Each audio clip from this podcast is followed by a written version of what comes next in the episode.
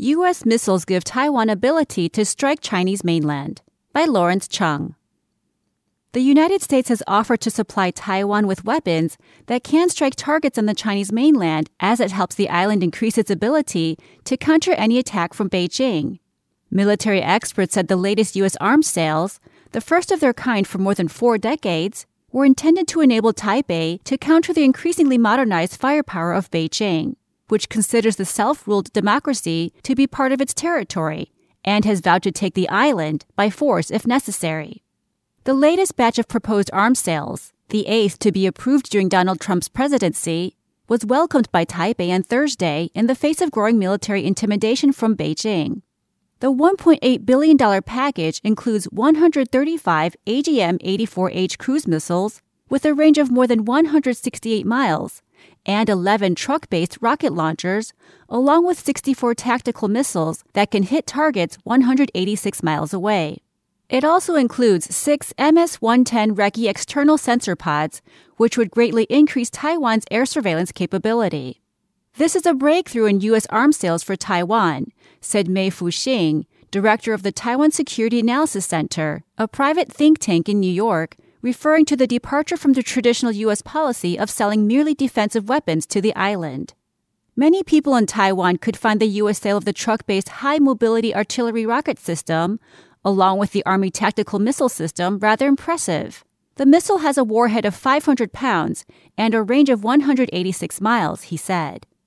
Another highlight of the sale was the A G M eighty-four H cruise missiles, which not only have a relatively long range, but are capable of accurately hitting targets from land and sea, Mei said.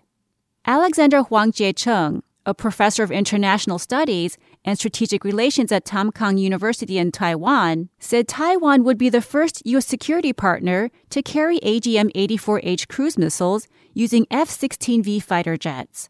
He said the three weapon systems were the first meaningful offensive systems provided to Taiwan since the U S switched formal diplomatic recognition from Taipei to Beijing in nineteen seventy-nine. However, he added, these systems have the range to be projected to targets along the Chinese coastal area and can perform counterstrike missions, but with limited numbers and complex targeting requirements, they are primarily for deterrence purposes. Chieh Chung, a national security researcher at the National Policy Foundation, a think tank affiliated with Taiwan's main opposition party, the Kuomintang, said both missiles could reach mainland Chinese coastal areas. They can be launched from Taiwan proper to the coastal areas of the mainland, Ji Ye said, adding that, regardless of whether the weapons are offensive, the People's Liberation Army's ever-growing power meant Taiwan was always in a defensive position. He said the U S provided such weapons to Taiwan as a specific response to the P L A. The P L A is tipped to increase its amphibious and landing capability between two thousand twenty-five and two thousand thirty-five, which would threaten Taiwan, Jie said. By offering those weapons, they could help increase Taiwanese capability in terms of striking distance and hitting moving targets during P L A landing attacks. Huang said the sales showed increasing U S concerns over military imbalance across the Taiwan Strait. But Zhou Chenming, a Beijing military expert, said the weapons involved would not fundamentally change the power balance, although they could make reconciliation between Beijing and Taipei a more remote prospect.